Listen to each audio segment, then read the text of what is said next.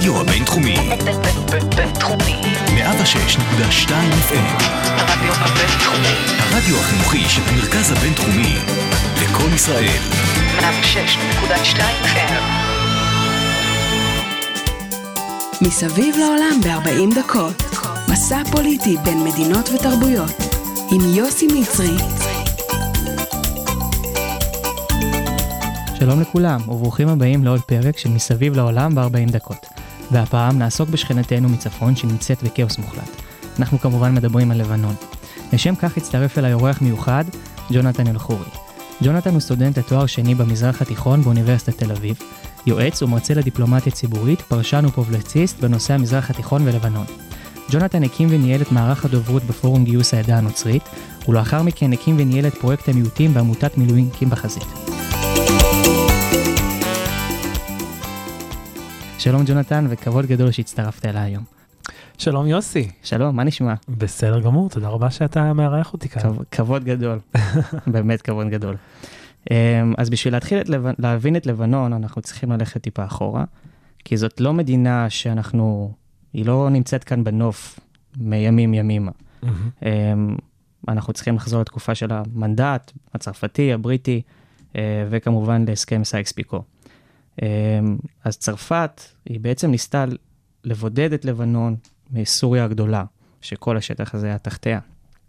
ומה שהיא ניסתה לעשות, היא בעצם לתת מדינה לנוצרים, מהמם. נכון? מה בעצם היה הרציונל מאחורי ההחלטה הזאת?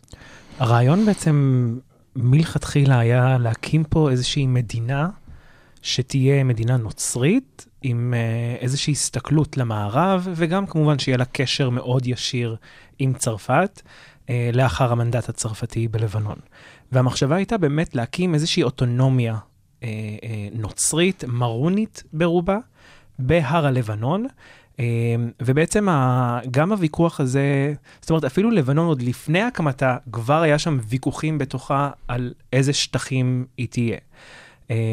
הנוצרים המרונים רצו רק את הר הלבנון, ששם היה כמעט מוחלט, כ-90 אחוז נוצרים, אה, והנוצרים היוונים האורתודוקסים רצו עוד כל מיני שטחים אחרים, שיכללו בעצם את לבנון הגדולה, או לבנון הגדול, אולי יש להגיד. אה, ובתוכה גם יש אוכלוסייה שהיא אינה רק נוצרית, או, או, או רק אינה רק נוצרית מרונית. זאת אומרת, יש שם גם אוכלוסייה לא קטנה של יוונים אורתודוקסים, ושם בעצם התחיל כל הוויכוח הזה, ובסופו של דבר צרפת החליטה להקים את, את לבנון הגדול, אה, ושבתוכו יהיה בעצם כל שטח לבנון שאנחנו מכירים היום, ואפשר להגיד שלבנון מיום היווסדה. אה, הייתה מדינה-. לגמרי, הייתה מדינה רעועה ולא, ולא יציבה בלשון המעטה. נכון, מורכבת לדעתי מעשרות עדות, נכון. והארבע המרכזיות הן כמובן הנוצרים, הדרוזים, המוסלמים שמתחלקים לשיעים וסונים. אה, אה, ואחת הבעיות היא שתמיד אה, לוקחים את הנוצרים כמקשה אחת, אבל זה גם זה ממש לא נכון. זה בדיוק, זה מוביל אותי לשאלה הבאה שלי. הדגשת כל הזמן נוצרים מרונים, נוצרים מרונים. מה, התפיסה הישראלית היא שכאילו יש נוצרים, כולם טובים, כולם, כולם איתנו, מערביים. אז מה, מה באמת הולך שם בתוך העדה הנוצרית בלבנון? זה כמו היהודים, אני אשאל אותך את השאלה. אצל היהודים, כולכם אותו דבר? כמובן- היהודים ה- כמובן שלא. החרדים, יש את ה... יש את היותר, אה, אה, יש את האולי לא דתיים, יש את הדתיים הלאומיים. אז אותו דבר זה, זה אותו דבר גם עם הנוצרים, לא רק בלבנון, אלא גם בכל העולם. יש לא מעט זרמים שהם נמצאים גם כן בוויכוחים בינם לבין עצמם, אה, ולבנון, המחשבה הראשונית באמת שהיא תהיה, הייתה אה, מדינת לאום. כמו ישראל, מדינת לאום לעם היהודי, שלבנון תהיה מדינת לאום אה, אה, ל... אה, נוצרים לנוצרים באזור. ה- כן, לנוצרים המרונים. בעצם המרונים הם בחלקם הגדול מסוריה וגם אה, מלבנון, ובעצם זה תהיה המדינה שלהם. ודרך אגב, זה, זה משהו שהרבה מאוד גם ישראלים לא, לא מכירים אותו ולא יודעים עליו, זה שכבר בשנות ה-40, עוד עם היישוב היהודי, עוד לפני הקמתה של לבנון כמדינה עצמאית, עוד לפני הקמתה של מדינת ישראל, אה, ומלחמת אה, בעצם העצמאות של ישראל, היה קשר די רציף בין המרונים בלבנון לבין היישוב היהודי בארץ ישראל. ותמיד השיח ביניהם היה שהוא באמת יקבלו אחד את האוטונומיה של השני, ושהם יהיו שתי מדינות לאום, אחת נוצרית ואחת יהודית, והם יחיו בשלום אחת עם השנייה. זה סוג של ש- אה, ברית של חלשים באותה תקופה, כי זה שתי עדות או שני לאומים כן. שמוקפים בפחות או יותר האויב המוסלמי, מהמם. במרכאות. כאילו זה ממש ברית של אני אגן עליך, אתה תגן עליי. נכון, זה, זה אחר כך מה שהיווה את הבסיס, אם אנחנו רוצים רגע לרוץ קדימה, איזה 40 שנה. זה מלחמת זה לבנון. מלחמת לבנון והקמת בעצם רצועת הביטחון והנוצרים בלבנון שמבקשים מישראל לח- לחזור לאיזשהו קשר ישיר, אה, ומה שהקים את צד"ל בסופו של דבר. וכשהצרפתים בעצם נותנים את המנדט לנוצרים המרונים, יש איזו סיבה מסוימת שהם בוחרים דווקא במרונים, או שזה נגיד המרונים הם האוכלוסייה הנוצרית הכי גדולה בלבנון, אז אנחנו, נכון. אנחנו הולכים איתם. זה בדיוק היה המחשבה מאחורי זה. אה, הם הכירו את ההנהגה המרונית שם אה, באזור, ובעצם לה, כמו שהם, המנדטים האחרים נתנו למלך הזה או האחר את המנדט על האזור, כי הם פשוט הכירו אותו, אז הם העדיפו אנשים שהם מכירים גם בתוך לבנון, כדי שיהיה להם שיח ישיר איתם אחר כך. אה, וההיסטוריה כבר נראה לי ידועה, היא עדיין נכתבת עד היום. בדיוק, לא, לא מפסיקה לרגע. כן. אמ, אז אנחנו נקפוץ יש הרבה מאוד לבנונים, דרך אגב, אה, שאומרים שעצם הקמת, עצם סייקס פיקו הוא זה שממשיך להוביל את לבנון לכאוס שהיא נמצאת בו עד היום, כי הם לא רק קבעו בעצם את המדינה, הם גם קבעו את החוקים של אותה מדינה, את החוקה הלבנונית שבה הפרלמנט, כל אחד זה גם אנחנו... נמצא באזור אחר. זה משם, זה כבר התקבע בסייקס פיקו וגם בעצם היא הצרפתי. בעצם לבנון היא מורכבת כל כך, היא מורכבת כל כך בעדינות, מהמם. עם כל העדות שמרכיבות אותה, והיחסי כוחות, וה... שאני באמת התפל... מתפלא איך היא החזיקה בכלל את ה-20 שנה, 30 שנה לפני, ה...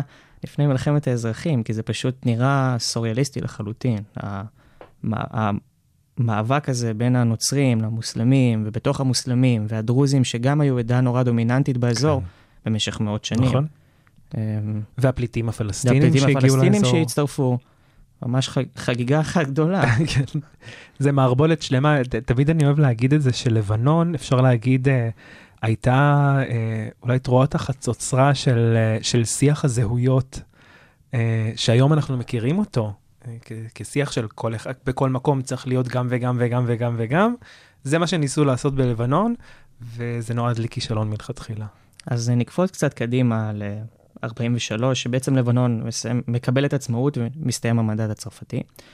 מה בעצם המעמד של הנוצרים לעומת שאר העדות בלבנון? איך זה, איך זה עובד עד המלחמה? בעצם החוקה הלבנונית בנויה כך שתמיד לנוצרים תהיה אה, עליונות מבחינת החוק ומבחינת אפילו התיקים שהם מחזיקים בפרלמנט. אה, אם זה הצבא, זאת אומרת גם הרמטכ"ל, גם אה, אנשים אה, בכירים, תמיד זה יהיה נוצרים שמחזיקים בתיקים האלה, אה, וזה נועד כדי בסוף ל- לשמר על ה... על אותו... כן. עליונות והמעמד של הנוצרים. של הנוצרים, נגיד הנשיא חייב תמיד להיות uh, מרוני, זאת אומרת גם אני כיווני אורתודוקסי, חצי קתולי, לא יכול להיות נשיא בלבנון, כי אני לא מרוני, וזה משמר עדה אחת מסוימת. זה גם, תמיד אני אומר את זה, קחו לדוגמה את ישראל, תמיד אומרים, יש פה גזענות ויש פה זה, ושיאי גזענות כאלה ואחרים. אז בלבנון הגזענות מוגדרת בחוקה. בול. זה, זה, זה כבר חוקה גזענית מיסודה, שמעדיפה אוכלוסייה כזאת או אחרת על פני השנייה, אה, גם מתעדפת בין האוכלוסיות, ויותר מזה, תמיד אני אומר, אם אתם חושבים, קחו את, ה, את המקרה הכי גזעני שאתם מכירים פה בישראל, תכפילו אותו כפול 100, ואולי תגיעו לעשירית ממה שקורה היום בלבנון, בלי קשר לפרלמנט או לא, גם בתוך האזרחים. בינם לבין בין עצמם, יש שם פיצול שלם בין העדות. זה משהו שממש נמשך עד היום. זאת אומרת, כן. בידולים של כפרים נוצרים לכפרים שיעים, לכפרים סונים. ל... זה מאוד נוכח, זה מאוד נוכח גם בחיי היום-יום. אם אתה לא שייך למפלגה כזאת או אחרת, אתה לא יכול להשיג עבודות כאלה ואחרות. לכל אחד יש לו את הבייס שלו ואת העבודות שלו, וכל אחד יש לו את, ה, את המשאבים שלו, וזה לגמרי... היום יש הרבה מאוד אנשים שעובדים uh, כדי לעודד איזושהי uh, uh, פדרציה בלבנון, שיהיה כל מיני אזורים. המדינה אפילו יותר קטנה מישראל בשטחה, והם רוצים לעשות שם פדרציה, כי באמת כל שטח מתנהל באיזושהי סוג של צורה... ריבונות, כאילו ריבונות כן. אחרת. נכון. אה, יש את השטח של חיזבאללה, את השטח של בדיוק, הדרוזים. ועל בסיס כזה גם נורא קל, כאילו עכשיו הרבה יותר מובן איך חיזבאללה בכלל הצליח לקום.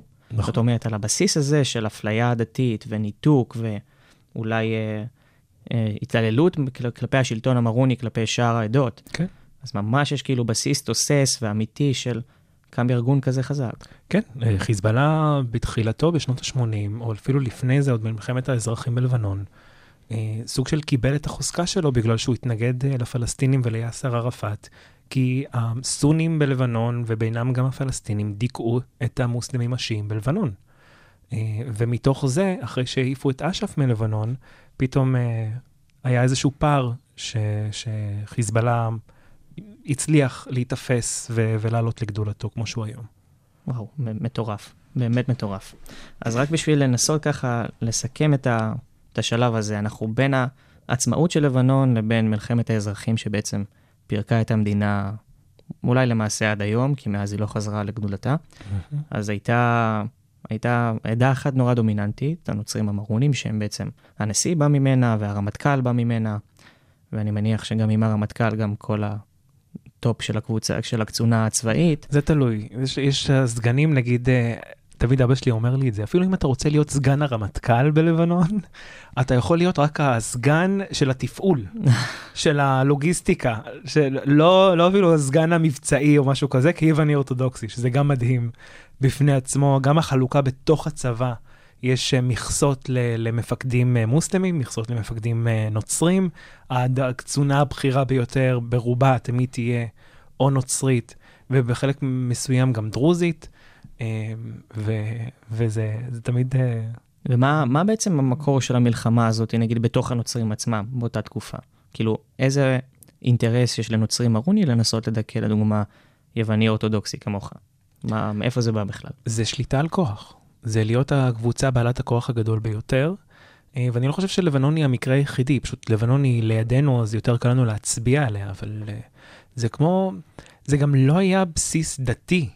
זה יותר בסיס, זה כאילו היה שיוך עדתי, יותר מאשר בסיס דתי, כי הם לא היו בבסיסם מאוד דתיים, הם, אה, הם לא היו בהכרח שמרניים, היו דווקא, חלקם הגדול גם מאוד ליברליים. אמ, אבל זה היה פשוט הקבוצה שלי. אני רוצה לשמור על הקבוצה שלי, אני רוצה שהקבוצה שלי יהיה לה את הכוח הכי חזק, ואני רוצה לפי איך שאנחנו רוצים, ככה שיפעלו הדברים בלבנון, וזה מאוד, אה, וזה מאוד בולט בשטח.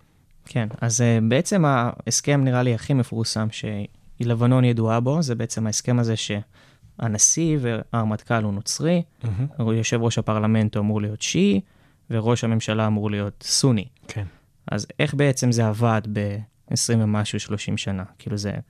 היית, ה- איפה האפליה פה, לדוגמה? אני שואל אותך עכשיו, מה, אבל אתה בתור אה, סוני יכול להגיע לראשות הממשלה, אז איפה אתה רואה פה אפליה? כי הוא לא יכול להיות נשיא. ומה, זה- אבל זה- ראש ממשלה, זה לדוגמה... הלבחור ולהיבחר הכי בסיסי, זאת אומרת, אתה יכול להיבחר, אבל רק לתפקידים מסוימים.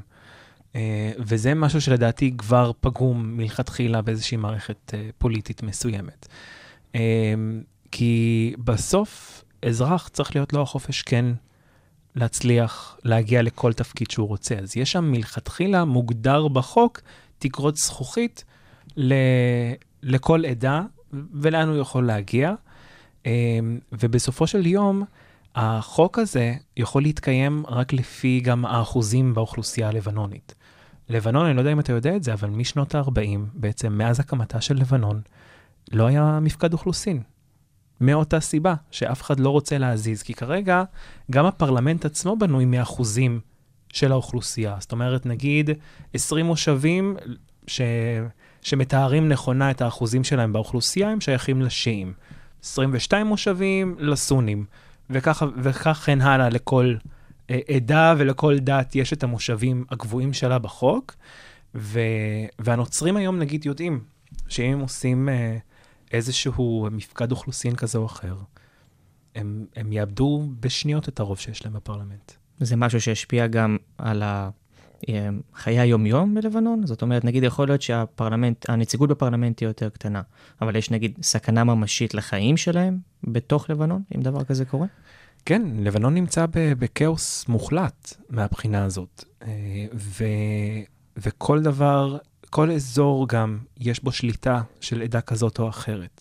נגיד, אחרי אה, אה, נסיגת אה, צה"ל מדרום לבנון, אה, היה לא מעט אה, כתבות ופרסומים ודיבור אפילו בשטח הלבנוני, בדרום לבנון, שפתאום חיזבאללה נכנס לאזורים שהיו ברובם מוסלמים, ברובם נוצרים, ונגיד היה חנות שמכרה אלכוהול, והם פשוט אסרו על מכירת אלכוהול יותר בחנויות האלה, כי זהו, הם עכשיו השליטים החדשים, והם משנים את החוקים כמו שהם רוצים אה, שיהיה, לפי האמונה שלהם ולפי הדת שלהם, ומזה הפחד. הפחד הוא באמת לאבד את השוויון ולאבד את ההזדמנויות והחופש שיש בחלק מסוים מלבנון. כי ביירות זה אחד הסמלים הבוהקים שיש לחופש, אם זה להט"בים שכן מצליחים לקיים איזה שהם חיים, אה, אה, גם היום. חיי מסיבות וכאלה, כן, זה, זה כאילו, זה לא סצנה כזה in your face, של ממש בתוך הפרצוף, אבל כן יש סצנה גאה בלבנון, היו גם כמה שנים שהיו אה, אה, הפגנות, אה, ואפילו סוג של מיני צעדות, אה, מצעדי גאווה אה, בביירות, אה, אבל, אבל אנשים מפחדים לאבד את זה, מפחדים לאבד את החופש הזה, אז הם רוצים אבל- להשאיר אותו כמו ש... אבל בדיוק, כמו שיש צד אחד שמפחד לאבד, יש צד אחד שרוצה שהצד השני יאבד כדי שהוא יקבל יותר כוח. כן. אז איך זה לא קורה עדיין? כי לדוגמה, נראה לי האינטרס הכי ברור של חיזבאללה זה בואו נפיל את הנוצרים לדוגמה, נפיל את הסונים, ונתפוס את השלטון לגמרי. אז למה הם לא עושים את זה? הם עדיין לא יכולים ממש לעשות את זה, עדיין אין להם ממש תמיכה מלאה בכל האזרחים. יש להם את הגוש השיעי, וגם זה לא ממש, אבל יש להם את הגוש השיעי שתומך בהם, אבל זה עדיין לא רוב. אמ, ו... ואחת הבעיות, זאת אומרת, אין היום למישהו אינטרס לעשות מלחמת אזרחים בלבנון.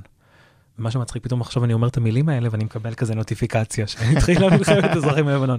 אבל היום אין לאף אחד בלבנון אינטרס להקים מלחמת אזרחים, כי כרגע עדיין יש להם יותר מה להפסיד מאשר לא. אה, ולכן גם אה, כשהיו נגיד כל ההפגנות אה, לפני כמה חודשים בלבנון, אם זה בגלל הדלק, אם זה מחסור בתרופות, אם זה מחסור בדברים כאלה, או נגיד היה את האירוע שבו תומכי חסן נסראללה אה, מסרבים אה, לקבל את הלגיטימציה של השופט אה, ביטר, בעצם שהוא מונה להיות השופט ולבדוק את הפיצוץ בנמל ביירות. חיזבאללה טוענים שהוא אה, מיוחס פוליטית ושהוא נגד והוא רוצה לרדוף את חיזבאללה בכל מחיר, ולכן הם מתנגדים לו, והיה שם ירי בין שתי הקבוצות, אה, בין הקבוצה הנוצרית לקבוצה השיעית, נכון, ששייכת... סמיר ג'אג'ה. בדיוק, ששייכת לחסן נסראללה, והיו שם בערך נראה לי כעשרה הרוגים, 17 פצועים. אה, ואז אמרו, אוקיי, הנה, אנחנו כבר בצילה של, אה, של מלחמת אזרחים, ואני אמרתי, חבר'ה, בואו, עוד אף אחד, חסן נסראללה ממש לא רצה את העימות הזה, הוא כן מתנגד לו באופן פומבי, אבל הוא ממש לא מחפש עכשיו שפיכות דמים בלבנון. בעצם מה שההסכם הזה בין העדות עבד בערך משהו כמו 30 שנה, והיה צריך גורם זר שבעצם יעזור, יתחיל ויפיל את הדומינו הזה, שיגרור את uh, לבנון לכאוס, ואלה כמובן הפלסטינים.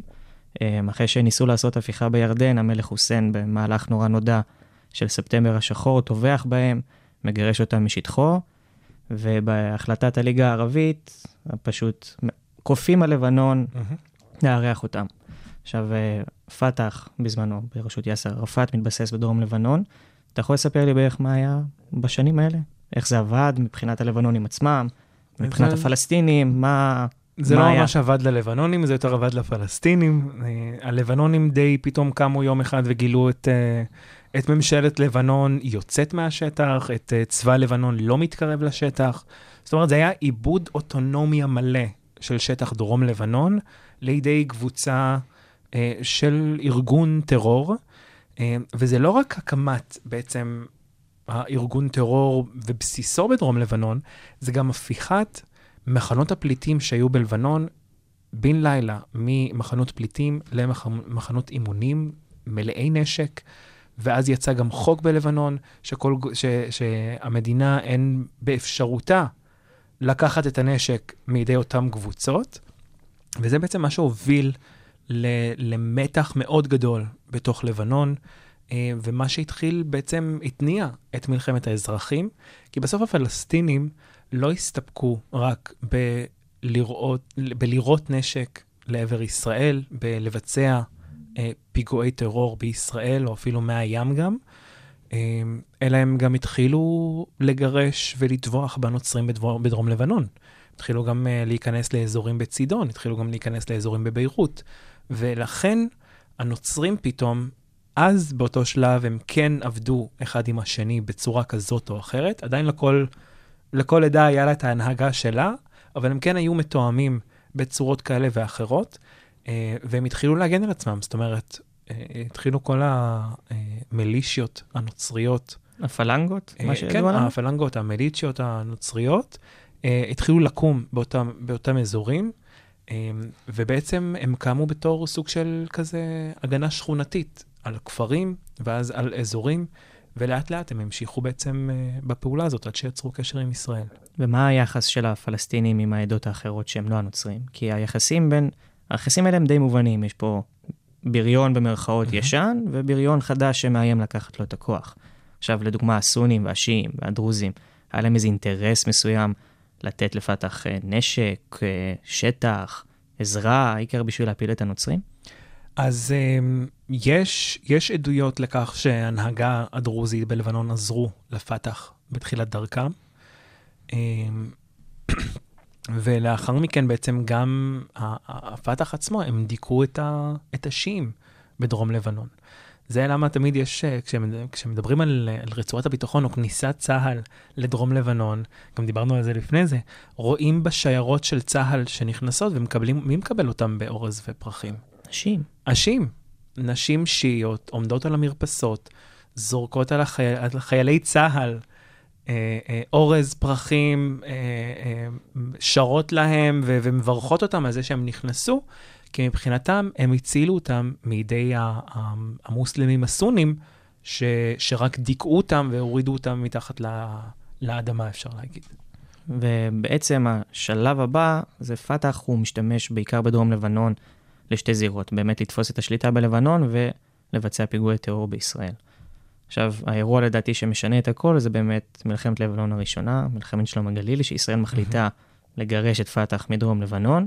אמ, וכמובן, התוצאה שלה, הברית הידועה בין הנוצרים לבין ישראל. זה משהו שיש לנו עדויות שהוא תוכנן מראש, היה דיבור מראש, או שהנוצרים זיהו הזדמנות שיש בריון על הבריון על הבריון, ויצרו איתו קשר במטרה, אתה יודע, לקדם אינטרסים משותפים. זה לא שהם ראו בישראל כבריון, כי אם, אם אנחנו רגע נחזור טיפה רגע אחורה, לבנון לא באמת השתתפה במלחמת uh, העצמאות. כמה, כמה היא שלחה במלחמת העצמאות נגד ישראל? בקושי. בקושי. וגם מהסיבה היחידה למען נראות. כי לבנון ידעה שאם היא תגיד, אוקיי, אני תומכת בהקמתה של ישראל כמדינת לאום של העם היהודי, היא ידעה שהם, כנראה מדינת ישראל הולכת להפסיד במלחמת העצמאות, ולכן היא החליטה להצטרף לליגה הערבית בזמנו, כאילו לכל מדינות ערב שהחליטו לתקוף את ישראל. אמ, ועל הבסיס הזה אחר כך הסתמכו הרבה מאוד מהנוצרים בדרום לבנון. אמרו, אוקיי, בואו נסתכל רגע על מחנה משותף. אנחנו שנינו, גם הנוצרים בלבנון, בדרום לבנון, וגם, זה, לא, זה גם לא רק דרום לבנון, גם נוצרים, אפשר להגיד, עד, עד ביירות. אנחנו מסתכלים רגע דרומה, אנחנו רואים שלנו ולישראל יש מחנה משותף. אנחנו קודם כל רוצים לחיות בשלום, ויש לנו ארגון טרור שמפריע לשנינו, באותה מידה. ומצד שני, אנחנו רואים פה איזשהו פתח של לחזור לדבר שלום, וכן לחזור להיות שכנות טובה. ו, ומה שיצר, אפשר להגיד שזה על הדרך קרה, כן? מזרח התיכון, דברים פה קורים על הדרך. והיה אזרח מדרום לבנון שלקח אה, נייר, כתב מכתב, ליפף אותו מסביב לאבן וזרק אותו מעבר לגדר של, של בין ישראל ללבנון, ואחר כך אה, הגששים והפטרונים של צה"ל מצאו את האבן הזאת שלא הייתה אמורה להיות שם, מצאו את הפתק, ואז uh, התחיל הקשר uh, בין, ה, בין בעצם, בין השב"כ ובין uh, בין לבנון. יש על זה לא מעט ספרים שנכתבו בדיוק על, ה, על הנקודת זמן הזאת, שמספרים את הסיפור הזה עם, ה, עם, ה, עם האבן וה, והנייר. ובעצם זה היה סוג של החלטה מלמטה למעלה. זאת אומרת, זה התחיל קשר עם אזרחים שלא בהכרח היו בעמדות השפעה, שלא היו חלק מהממשלה בלבנון, שלא היו חלק מהצבא הלבנוני, אבל התחיל איזשהו קשר עם האזרחים הנוצרים בדרום לבנון, ומשם זה התפתח לידי ממש שיתוף פעולה מלא, אפשר להגיד, גם בידיעת צבא לבנון, בידיעת ממשלת לבנון, כי בסוף ממשלת לבנון גם שילמה נתח מאוד נכבד מהקמת התשתית של צד"ל. כן, הקשר באמת הוא נהיה עמוק מאוד עם השנים, במיוחד אחרי הקמת רצועת הביטחון, זה כן. הפך, ממש הפכה להיות ברית אחים, ברית דמים. כן, זה, זה היה הסלוגן בעצם של צד"ל. אה, הסלוגן של צד"ל היה המלחמה לשלום ולשכנות הטובה. זה, אני- זה מה שהם רצו, הם רצו להיות ראיתי שכנים. גם הרבה סרטונים מתקופה, מתקופת יציאה, היציאה של ישראל מלבנון, כן. והתמונות של עשרות אלפים של אה, לבנונים נוצרים שמחכים מהמם. בשער בשביל שיכניסו אותם, וצד"לניקים שם באמת בתמונות שהן קורעות את הלב, של אה, אני נלחמתי איתו, ואני, עבדנו ביחד, והאויב כן. המשותף, ואיך אפשר להפקיר אותי ככה, וממש מדברים אישית בין הקצין לחייל של צד"ל, וזה באמת דברים שהם, כאילו, מדהים, לדעתי מדהים. כן, הם, הם 18 שנה נלחמו כתף אל כתף. אה, צד"ל איבדו כ-650 חללים במלחמת אה, 82 עד 2000. זה 650 ש- שמוכרים על ידי מערכת הביטחון. יש, יש לנו עוד בערך כ-550, 650 חללים שהם יותר אזרחים של רצועת הביטחון, שגם מתו כתוצאה מ... או נרצחו יותר נכון, כתוצאה מפיגועי טרור, או כתוצאה מ- מהתקפות נגדם על ידי אחר כך חיזבאללה. אמ, וזה, וזה משהו שהוא מאוד, אה, מאוד מעציב. זאת אומרת, כולם, בסופו של דבר כולם ידעו שהנסיגה הולכת להתקיים. אבל איך היא התקיימה? אה, בסופו של דבר, אנחנו, אנשי צד"ל, אה, הפסדנו את המלחמה הזאת. אבל גם יש דרך להפסיד. הפסדנו אותה בדרך בין המשפילות ביותר שאפשר להיות. כי עמדנו שמונה שעות על הגדר עד שישראל פתחה את הגדר. כי ישראל לא נערכה להמולה של אלפים מאנשי צד"ל שיגיעו לפה. 8,000 איש נכנסו בגדר במאי 2000. אה, והקמת בכלל, מלכתחילה, אם אנחנו רוצים לדבר על הקמת צד"ל, הוא קם גם, אפשר להגיד, כתוצאה מאיזשהו חוק לבנוני שהיה צריך להיות גם בין ישראל לבין לבנון. אתה ידעת על אה, הסכם ה-17 במאי? האמת שלא, לא נשמע לי מוכר. חבל.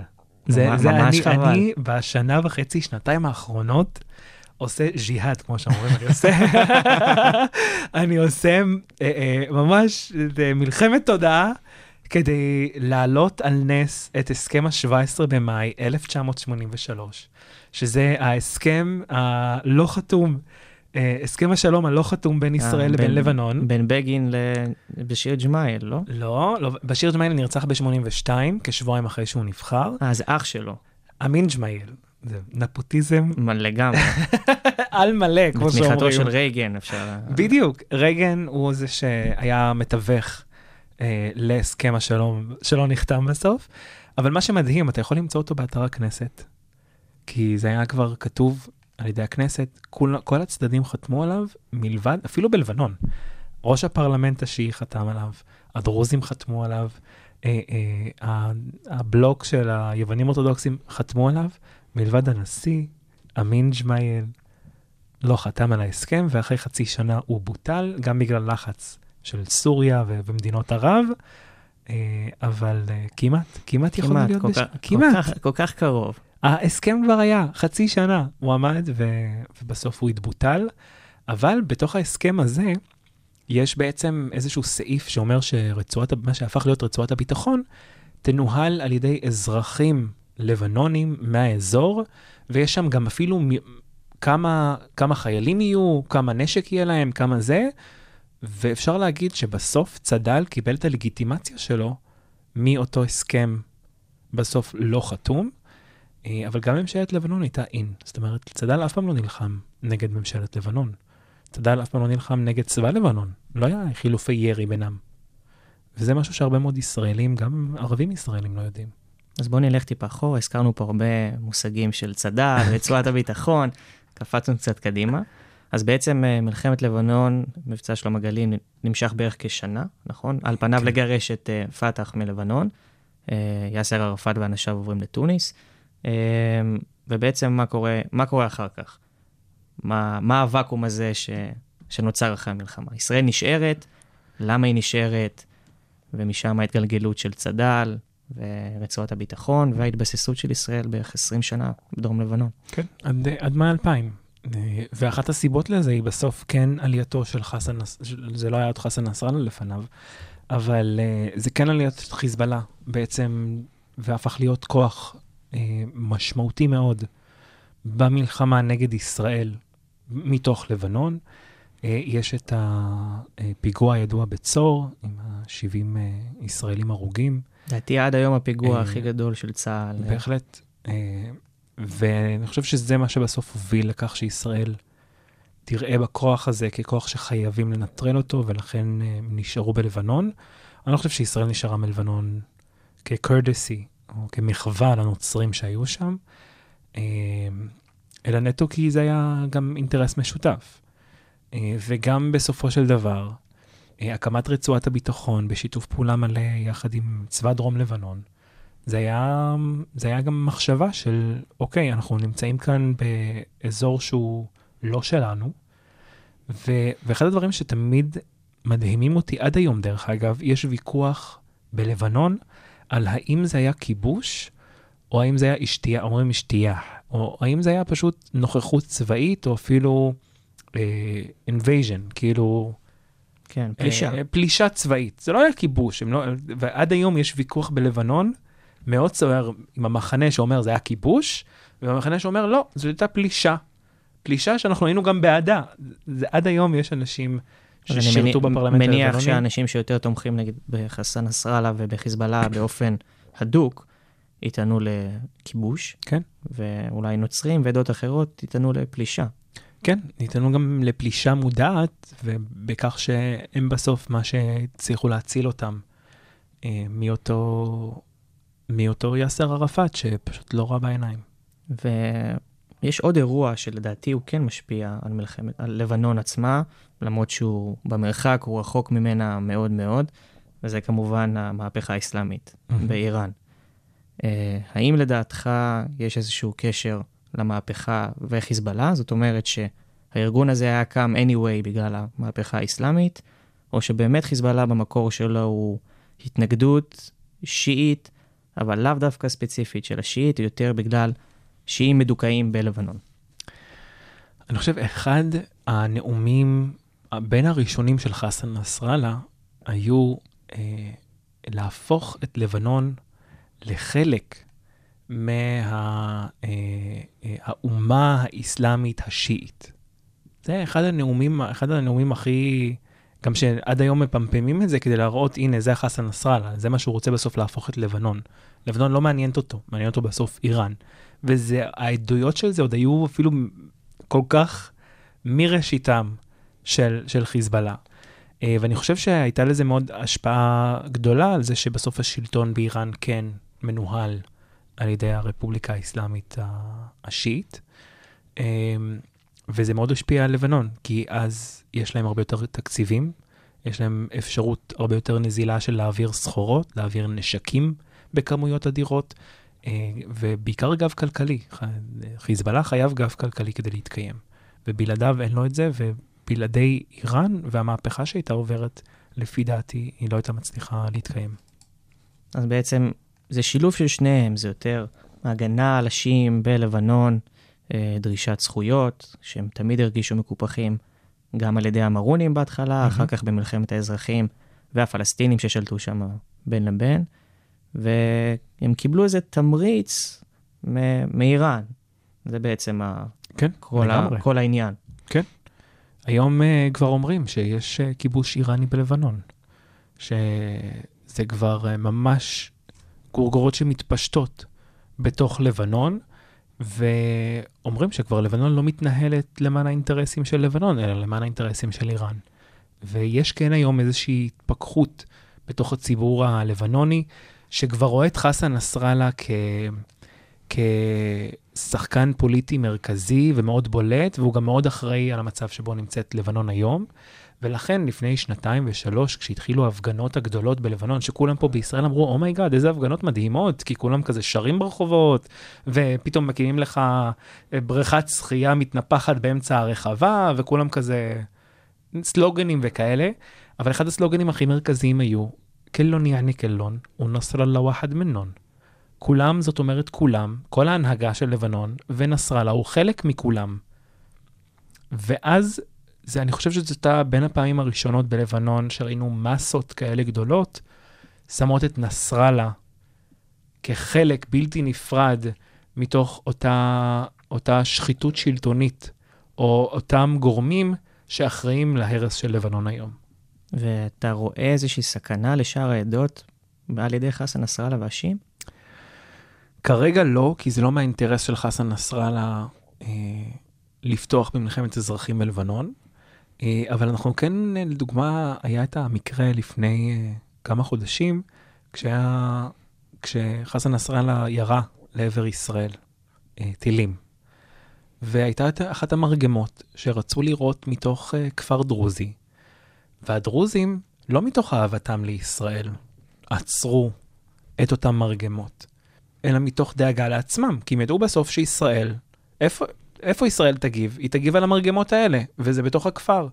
והם לא רוצים יותר להיות השחקן בידי חסן נסראללה, שהוא ישתמש בשטח שלהם כדי לתקוף את ישראל. אז אמרו לו, לך תעשה את זה מהשטחים שלך. וזה היה אחד הדברים הכי, הכי מרכזיים שבישראל, נגיד, לא דיברנו על זה כל כך. אבל אמרו לחסן נסראללה, לך לכפרים השיעים ותראה מהכפרים השיעים, לא בעיה לראות מהכפרים הדרוזים. אני זוכר את הסרטון שזה ממש, הם עוד שנייה רצחו שם את הבן אדם שבאמת, שבאמת הפעיל את המרגמה, היה שם כאילו סוג של לינץ' כזה על האוטו שהוא, שהוא נמצא בו. אז הייתי בין הראשונים, אני הבנתי, אני, כי בטוויטר שלי אני עוקב אחרי לא מעט, אה, לא מעט ערוצים בלבנון, לא מעט גם אזרחים לבנונים, ופתאום אני קולט מישהו שעשה אה, צילום מסך על לייב מתוך פייסבוק, הדרוזים בלבנון בכפר, הם, הם לא סתם גירשו אותם, הם פשוט פתחו לייב ואמרו, חבר'ה, תראו, הנה המרגמות של חסן נסראללה יורים מתוך הכפר שלנו, ועכשיו כשישראל תגיב, היא תגיב אצלנו, ויגידו, הנה, ישראל תקפה אותנו, ו... אבל לא, זה הסיבה שישראל תקפה פה. ו... ו... ואחד ה... ואז פתאום ראיתי את זה בטוויטר, והבאתי את זה לטוויטר הישראלי. הייתי בין הראשונים שפרסם את הסרטונים האלה, היו שם שניים מרכזיים. אחד, שמוצאים את המרגמות בעצם, והשני, כשהם תופסים את הבחור של חסן נסראללה, שדרך אגב, באותו ערב הוא כבר שוחרר חזרה לביתו, קיבלו אותו. בצלצולים וריקודים ורעשים בכפר שלו, אה, בתור מלך המלכים, אה, בעל המרגמות. אה, צריך להמציא לזה שם. ממש.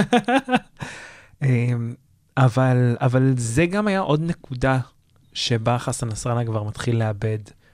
אני לא אומר עכשיו שמחר תהיה מהפכה בלבנון וחסן נסראללה יעוף, אבל כן, הוא מתחיל לאבד בתמיכה בציבוריות הלבנונית. זה באמת מוביל אותי לשאלה הבאה, מה, מה המצב כיום?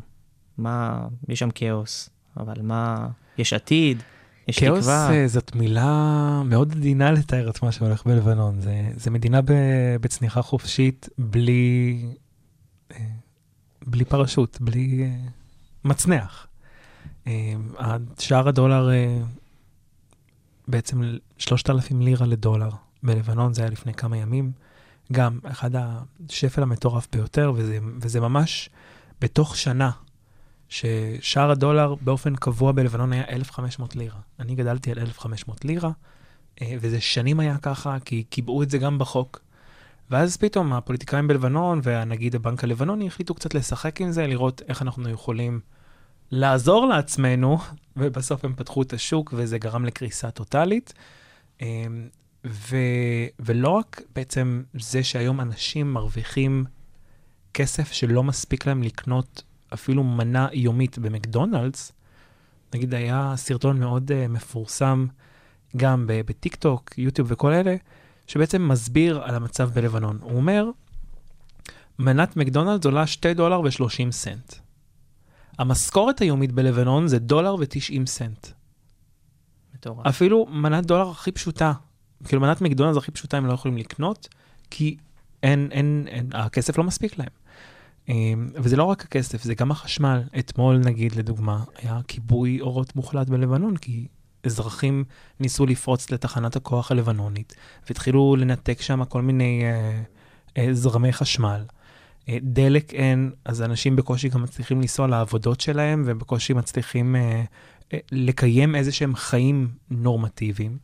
אה, גם אה, מים גם, יש שם בעיות מים וסניטריה מאוד מאוד חזקות. תרופות מאוד בסיסיות שפתאום אין, אנטיביוטיקה, תרופות ל, לסוכרת ודברים כאלה. אז עכשיו, זה משהו שאנחנו גם כאן מסתכלים עליו, כי בסוף יש לנו משפחה בלבנון. זה משהו שהוא מדאיג אותנו, אפשר להגיד, די יומיומית. זאת אומרת, עכשיו חגגנו את חג המולד ואת ראש השנה האזרחית, ואנחנו יושבים כאן, כאילו, אנחנו כן פריבילגיים בקטע הזה שזכינו להגיע לישראל, לקבל אזרחות ו- ולהיות שווים בפני החוק, ושיהיה לנו עבודות מסודרות, וש- ושיהיה לנו בסוף אוכל על השולחן. ואנחנו יושבים בשולחן החג, ואומנם אנחנו שמחים, ואני פרסמתי גם את התמונות, אבל מצד שני אנחנו אומרים, רגע, כאילו, יש לא מעט עכשיו אזרחים בלבנון, שאין להם את ארוחת החג הזאת, שהם לא יכולים להרשות לעצמם בכלל לקנות אה, אה, בשר, כי עכשיו התעריף של הבשר הוא, הוא בשמיים, והם לא מאפשרים לעצמם אפילו לעשות את זה. אה, וזה משהו שהוא קיים, זה משהו שתמיד נמצא שם.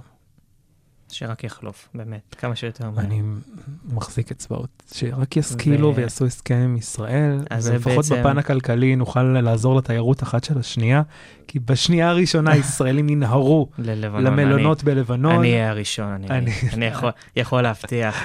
אמ, וזה בעצם מוביל אותי לשאלה האחרונה, אמ, האם מה- מהשפל של היום אנחנו נוכל, לבנון תוכל לצאת מזה, לצמוח, אמ, שלטון חיזבאללה יעבור, ומי יודע, אולי הסכם שלום בינינו? יש, יש, יש סיכוי למצב כזה? אני לא יודע, אני תמיד אומר, אני תמיד אומר שאני מצפה לרע ביותר, אבל מאחל לטוב ביותר. ואותו דבר עם לבנון, אני מצפה שכנראה תהיה עוד הידרדרות בלבנון, אבל אני מאחל לזה שהם יצליחו אחר כך להתגבר מעל זה. אה, ואני חושב שהגענו לנקודה שאנחנו חייבים לקחת את חיזבאללה כפקטור, זה כמו שהקורונה עכשיו, זה משהו שאנחנו כנראה נצטרך לחיות איתו לעד. חיזבאללה זה כנראה משהו שלבנון יהיה חלק ממנו לעד. ואנחנו צריכים לראות איך אנחנו עכשיו עובדים בקונסטלציה הזאת. אה, האם לבנון צריכה להתעקש על פירוז של, של, של הנשק, של, של חיזבאללה? כי זה לא הגיוני שלארגון בתוך מדינה יש יותר נשק מאשר למדינה עצמה, ושהוא ישלוט בעצם במהלכים של אותה מדינה, לצאת למלחמה או לא לצאת למלחמה. אה, ו, ואני חושב שברגע שלבנון באמת תצליח פנימית להחזיק את הסיטואציה הזאת, אני רואה כן איזשהו פתח לשלום. אל תשכח שבסוף חסן נסראללה, ראש הפרלמנט הלבנוני, הוא זה שהכריז על המשא ומתן שמתרחש בימים אלה בין ישראל לבין לבנון על הגבול הימי. אמ, כמו שאומרים, he's all in. הוא גם לא יכל למנוע את זה, הוא רק uh, הצהיר איזה שתי הצהרות uh, כאלה ואחרות, הוא רק מנע מזה שיהיה איזשהו פן אזרחי אפילו לשיחות המשא ומתן האלה, הוא רוצה נטו להשאיר אותן צבאיות, כי ברגע שיהיה אזרחים מעורבים, זה יכול כבר לגמרי... פתח ל... זה כבר פתח לדיבור uh, ברמה מדינית uh, הרבה יותר uh, גדולה. Uh, ואני רק מקווה שבאמת uh, לבנון יצליחו למנוע את עלייתו עוד יותר של חסן נסראללה, uh, ומדינות מדינות המערב צריכות לעמוד בגב של לבנון. כולנו, באמת כן. כולנו. ובתקוות האלה לעתיד יותר טוב ול, ולשלום, אה, אנחנו נצטרך להגיד שלום. ותודה רבה לכולם, תודה רבה לכל המאזינים, וכמובן תודה רבה לך, ג'ונתן. תודה רבה, יוסי, על האירוע. מסביב לעולם ב-40 דקות. מסע פוליטי בין מדינות ותרבויות. עם יוסי מצרי